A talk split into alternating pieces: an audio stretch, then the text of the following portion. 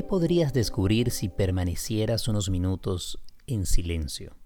¿Y qué tiene que ver el silencio con la meditación? Yo soy Eli Bravo y esto es Cuestión de Práctica.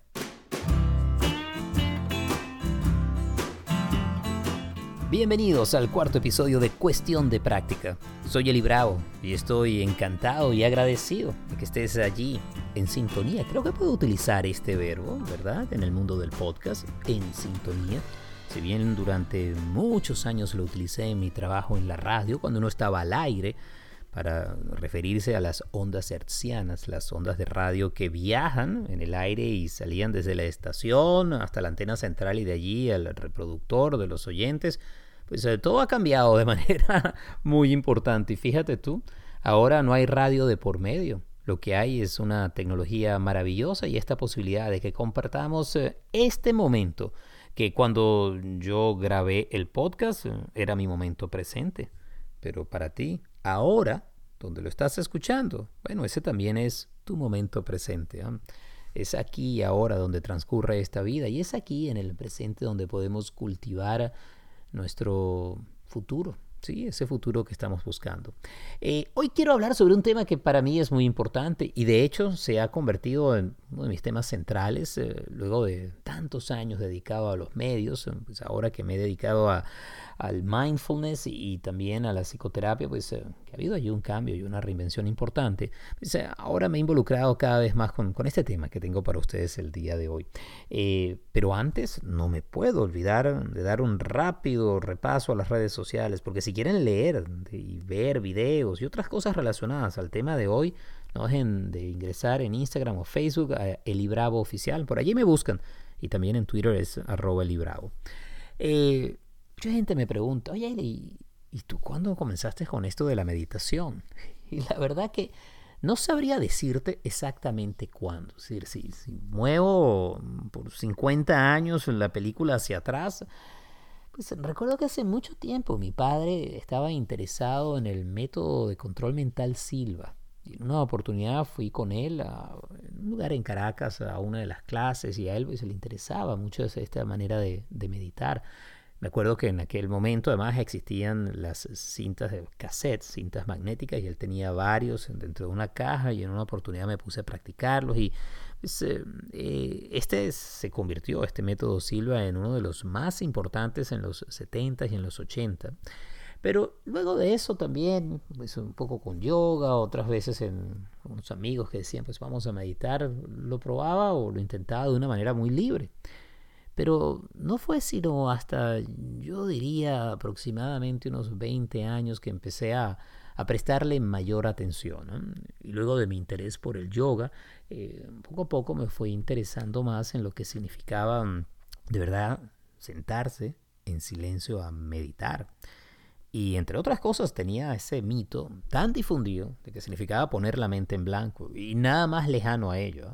La verdad es que aquí hay un buen tema para otro episodio de Cuestión de Práctica, porque pues, meditar no tiene que ver con poner la mente en blanco, sino en la práctica de mindfulness es observar lo que está ocurriendo con la mente.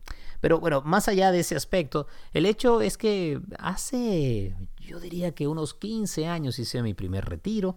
Es un retiro de Vipassana en la tradición de Goenka y en esta, la verdad que transformadora experiencia de 10 días en completo silencio y meditando, pues, la verdad que descubrí que había un camino fascinante, un camino que ha tenido altos, bajos, momentos de mucha práctica, menos práctica, y que además me ha permitido ir explorando diversos caminos, porque la meditación no es solo una, sino que es una práctica que tiene pues, distintos torrentes, distintas corrientes, distintos caminos. Y así entonces del Vipassana a lo Goenka pasé al mindfulness dentro de esta práctica ahora pues, más occidentalizada, que es digamos, lo que estoy enseñando y con la cual estoy trabajando hoy en día. Y a medida que pasaba el tiempo, una de las cosas que más disfrutaba en mis retiros era esa posibilidad de estar en silencio. En los retiros en silencio, la idea es que al acallar la boca, encendemos la mente. Porque esa es una de las cosas divertidas cuando uno empieza a hablar del tema del silencio. Y quien te dice, pero vas a pasar tantos días sin hablar. Le decía, bueno, pero es que si uno se detiene a prestarle atención al parloteo, al diálogo interno, a la cháchara que carga uno en la cabeza. La verdad que el silencio es relativo. De la misma manera como hay tantos sonidos alrededor que no son necesariamente las conversaciones y las palabras de la gente, sonidos naturales, sonidos del cuerpo. El hecho es que el silencio también tiene su magia. O como decía aquella canción de Simon and Garfunkel, están los sonidos del silencio, the sounds of silence, porque allí están presentes, pues, de manera constante. Una de las experiencias para mí más, importante, ¿eh? Esos momentos bisagra, esos momentos de mayor conexión y de cambio en mi vida, fue un viaje que realicé en el año 2002. Durante 5 meses navegué solo en mi velero por el Caribe, desde Miami hasta Puerto La Cruz, en Venezuela, en un viaje que, bueno, dio hasta para un libro, para Una ola tras otra. Y en ese tiempo, pues, como viajaba solo, la verdad es que tenía muchos momentos de silencio. A veces encendía la radio, pero cuando me refiero a silencio es que no tenía con quién conversar, aunque en varias oportunidades pues de repente hablaba solo y soltaba allí mis palabras al viento. Y fue fascinante. Entre los sonidos del mar, los sonidos del barco, la música que a veces me acompañaba y sobre todo con lo que me daba vueltas en la cabeza, pues tenía bastante compañía. Pero en esa posibilidad de abrir espacios a un silencio que en ese momento buscaba, pues la verdad que descubrí mucho.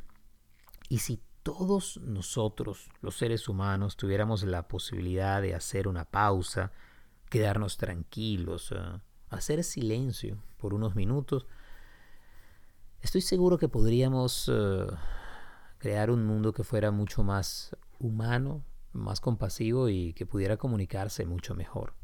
Y es que de tal manera estamos rodeados por el ruido y generamos nosotros tanto ruido que hace que nos distanciemos, nos perdamos y que no nos escuchemos. Que no escuchemos a los demás y tampoco nos escuchemos a nosotros mismos de manera interna y profunda. Y pues sobre el silencio voy a estar hablando en breve con mi invitado, Pablo D'Ors, el autor de Biografía del Silencio, un auténtico bestseller en español que habla de la práctica de la meditación. Que para dar la vuelta completa y pasar del silencio a la meditación termina siendo también un momento de hacer una pausa de manera consciente en un momento del día, dedicar unos minutos a callar a la boca y observar lo que sucede internamente. Y esto puede llevar a callar la mente, pero por lo menos da la oportunidad de observarla, cómo está funcionando, cómo está allí produciendo pensamientos, de la misma manera como, tu piel produce sudor. Y también en ese instante de pausa uno puede llevar a su atención, digamos, a la respiración o a las sensaciones corporales y con eso conectar verdaderamente al presente. Pero de nuevo, hay que hacer una pausa.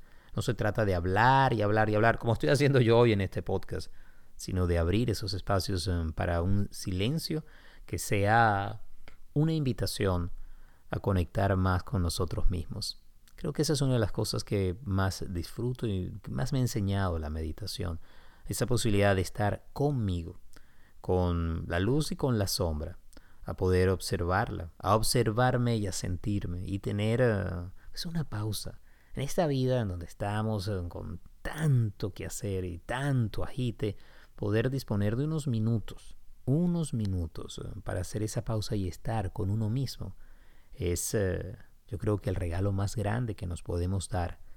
Y dándonos ese regalo, también podemos darle un regalo invalorable a todas las personas que nos rodean.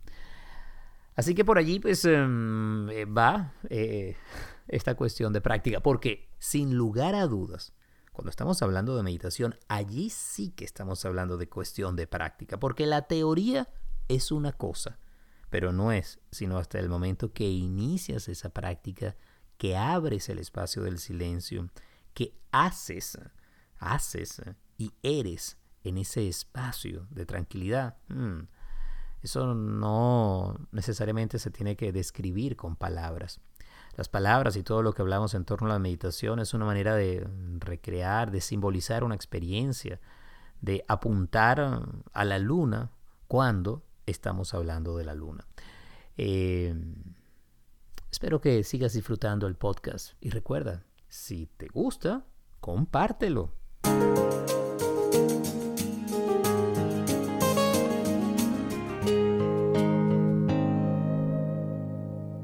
Y hoy en Cuestión de Práctica mi invitado es Pablo D'Ors. Él escribió Biografía del Silencio como una manera de describir lo que ha sido su experiencia con la meditación. Y este libro, pues que ya tiene decenas de ediciones, se ha convertido en uno de los más importantes en español en torno a lo que es la meditación y el silencio. También traducido a una cantidad de idiomas y es, yo creo que uno de esos libros ideales para entender mejor lo que es la experiencia de meditar. Pero por supuesto, y como te decía antes, más que teoría, lo que nos interesa aquí es la práctica. Pablo D'Ors, bienvenido a Cuestión de Práctica. Pues encantado de estar con todos vosotros. Pablo, tu libro Biografía del Silencio pone en perspectiva y narra en primera persona lo que es tu experiencia meditando. Tú eres, además de escritor, también eres discípulo zen, ¿cierto? Sí. Bueno, hace aproximadamente, yo soy una persona que medito, practico la meditación desde hace muchos años, desde hace por lo menos unos 20 o 30 años incluso. Lo que pasa es que hace una década, cuando yo tenía 40 años, a raíz de una situación difícil personal que tuve que atravesar, pues descubrí la meditación zen y empecé a practicarla. Yo creo que lo que me movilizó fue descubrir que la vida puede plantearse en clave de suma o de resta. Suma quiere decir pensar que cuantas más experiencias tienes, más lecturas haces, más amigos cuentas, pues mejor puedes construir tu identidad. Y restar, en cambio, es cuando tú quitas todas esas experiencias, lecturas, viajes. No se trata ya de conquistar la identidad, sino de descubrirla. Y ese fue mi gran descubrimiento, que restando se puede llegar a la identidad mucho mejor que sumando. Permíteme leer un extracto de tu libro en donde precisamente reflejas esto y dice: había tenido tantas experiencias que ya no me sabía ni quién era. Había viajado a muchos países, había leído miles de libros, tenía una agenda con muchísimos contactos y me había enamorado de más mujeres de las que podía recordar. Estaba convencido de que cuantas más experiencias tuviera y cuanto más intensas y fulgurantes eran, más pronto y mejor llegaría a ser una persona en plenitud. Hoy sé que no es así. La cantidad de experiencias y su intensidad solo sirve para aturdirnos. Hoy sé que conviene dejar de tener experiencias, sean del género que sean, y limitarse a vivir. Dejar que la vida se exprese tal cual es y no llenarla con los artificios de nuestros viajes o lecturas, relaciones o pasiones, espectáculos, entretenimientos. Creo que allí dejas claro, Pablo, en este extracto, sí, pues el tema de suma y resta. Es exactamente lo que acabo de contar, ¿no? O sea, que llega un momento donde descubres que es necesario, para poder digerir todos esos sonidos, palabras, imágenes que nos da la vida, pues es necesario el silencio, porque de lo contrario, esos sonidos, palabras, imágenes, más que construirnos, nos destruyen. El silencio está presente en la meditación y sea de la técnica que sea. Estoy pensando no solamente en Zen, sea Vipassana, la meditación cristiana, meditación en mindfulness o atención plena, se vuelve siempre este punto del silencio. Ahora, ¿cómo defines ese silencio? ¿Es el silencio a tu alrededor? ¿Es un silencio interno? Te pregunto. El silencio lo definiría no tanto como simple ausencia de ruido o de sonido, sino como ausencia de ego. Y creo que es claro. Y en ese sentido, ¿cómo defines el ego? Bueno, pues el ego sería precisamente eso que nos impide vivir, ¿no? O sea, vivimos con la presunción de que aquello que vemos, que escuchamos, que nos llega, es la realidad. Pero eso no es más que una realidad filtrada precisamente por ese ego, por ese pequeño yo, podríamos llamarlo también, que nos impide ver la realidad y sentirla en plenitud. La meditación no es otra cosa que un camino de purificación, un camino de limpieza interior para que podamos ver y vivir la realidad con mayor plenitud. Estamos conversando con el escritor español Pablo D'Ors. Su libro se llama Biografía del Silencio y allí cuenta cómo ha sido para él esa experiencia meditando. Esto que estamos hablando podría sonar muy etéreo para alguien que no haya meditado, que dice, bueno, eso suena como demasiado lejos. ¿Qué pasa cuando uno comienza con todo esto, no? He oído que a la gente le duele la espalda, que no pone la mente en blanco, ¿no? Sí, no se trata de poner la mente en blanco porque, que yo sepa, nadie ha conseguido hacer eso nunca, ¿no? No se trata de eliminar todos los pensamientos, sino o tener un control absoluto de la mente, sino de tener una absoluta aceptación de lo que la mente es.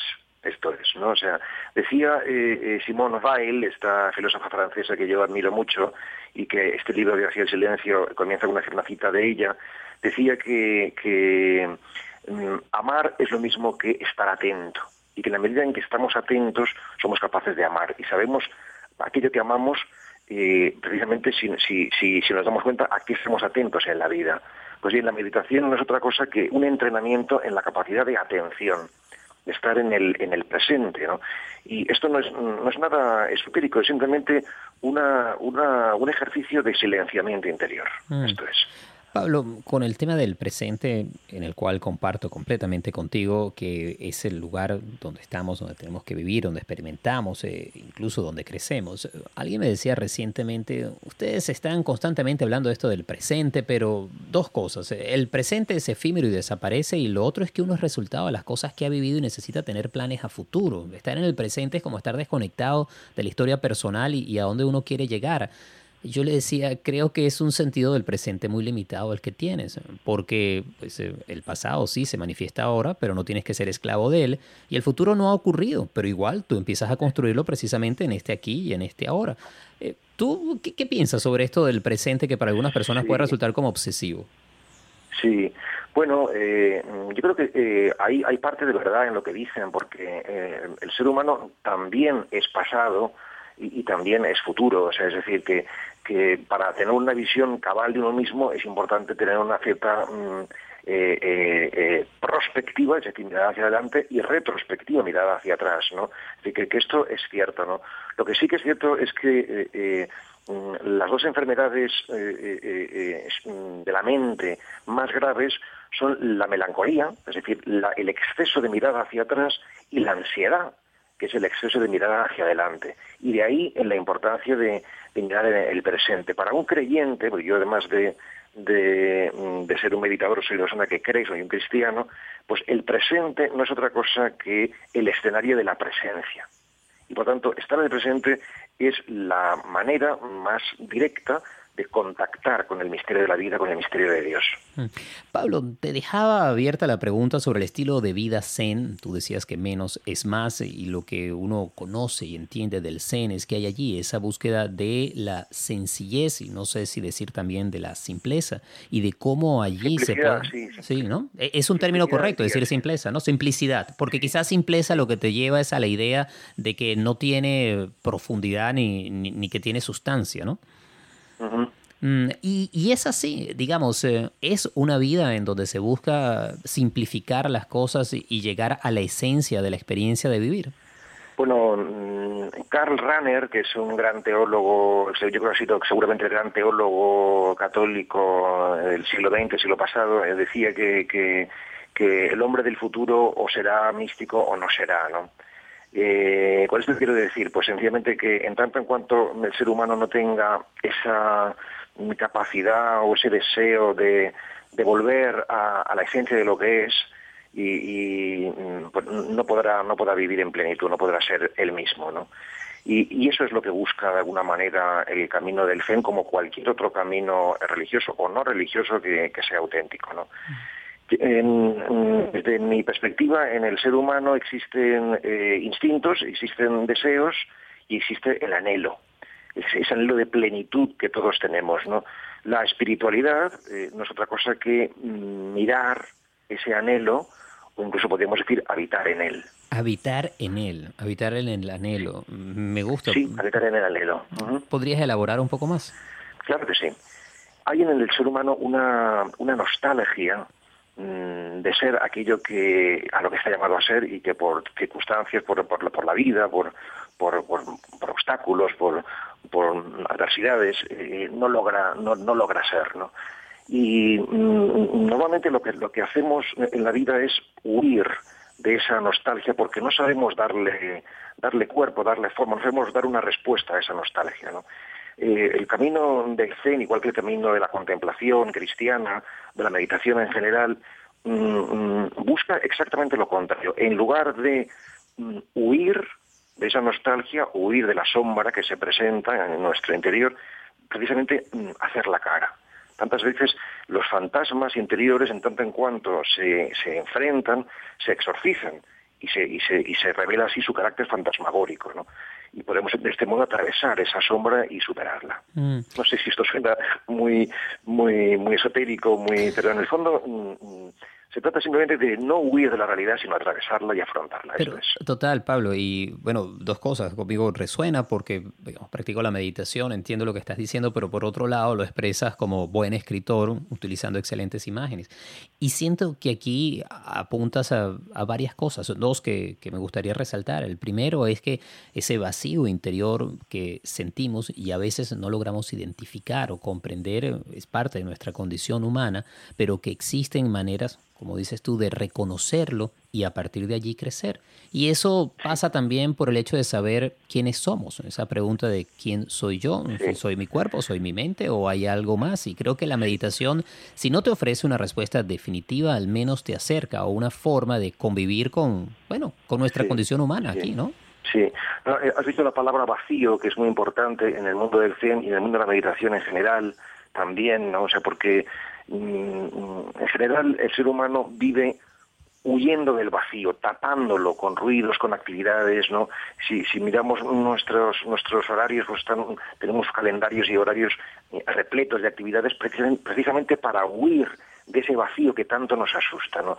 Pero precisamente ese vacío que tanto nos asusta es la condición de posibilidad de nuestra realización, ¿no? En la meditación lo que hacemos precisamente es buscar ese vacío, buscarlo, de tal manera que por la vía del alejamiento de todo tipo de distracciones y de la concentración en algo tan básico como es la respiración, vamos simplificando y concentrando la mente.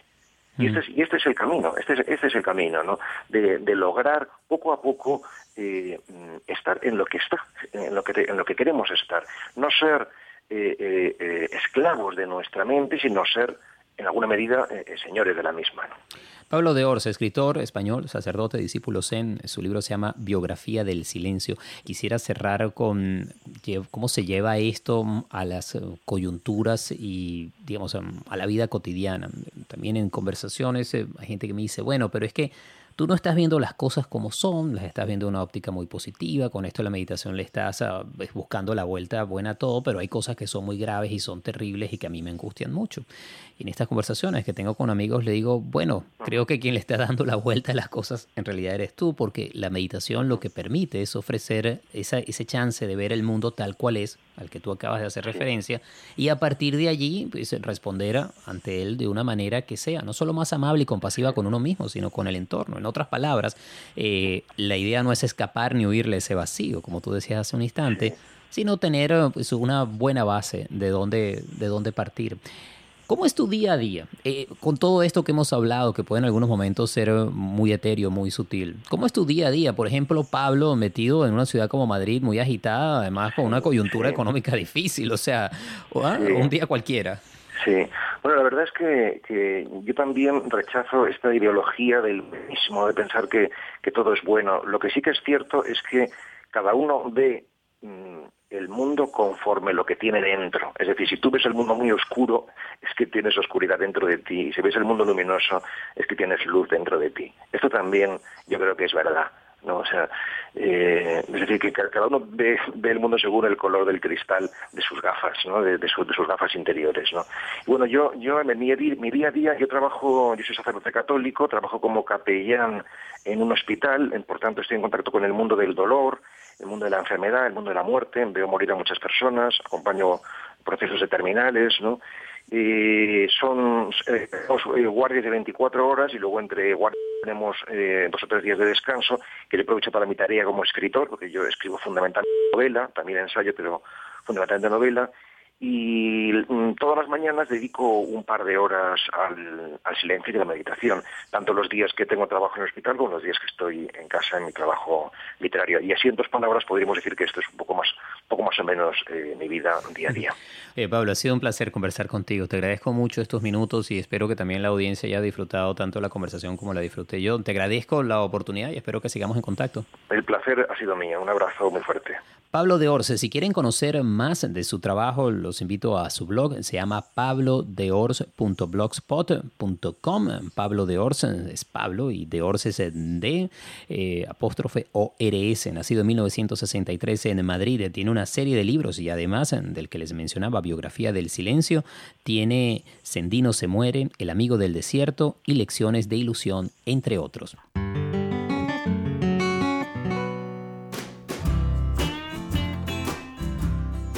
Y hasta aquí el cuarto episodio de Cuestión de Práctica. De verdad que es un placer, es un privilegio poder acompañarte con este podcast que ya sabes, cada semana está disponible en tu plataforma favorita. Corre la voz y así no solamente le estarás dando a una persona que aprecias la oportunidad de escuchar y disfrutar cosas que a ti te gustan, pero también pues ayudas a que siga creciendo Cuestión de Práctica, que es posible gracias al apoyo siempre constante, amoroso, de Gaby Contreras. La edición y el montaje es de Andy Graff, la música original es de Simón de Franca. Y yo soy Eli Bravo. Me puedes buscar en las redes, en Facebook, Instagram, como Eli Bravo Oficial, en Twitter es @Eli Bravo y está además mi página web que es elibravo.com. Espero que cada semana encuentres aquí un podcast que no busca ser perfecto, sino que busca ser humano y que no quiere aportar verdades últimas, ulteriores, sino que lo que quiere es compartir algunas preguntas, compartir ideas y hablar de esta vida en la que estamos todos metidos y estamos todos juntos en esto. Será hasta la próxima y abrazos conscientes.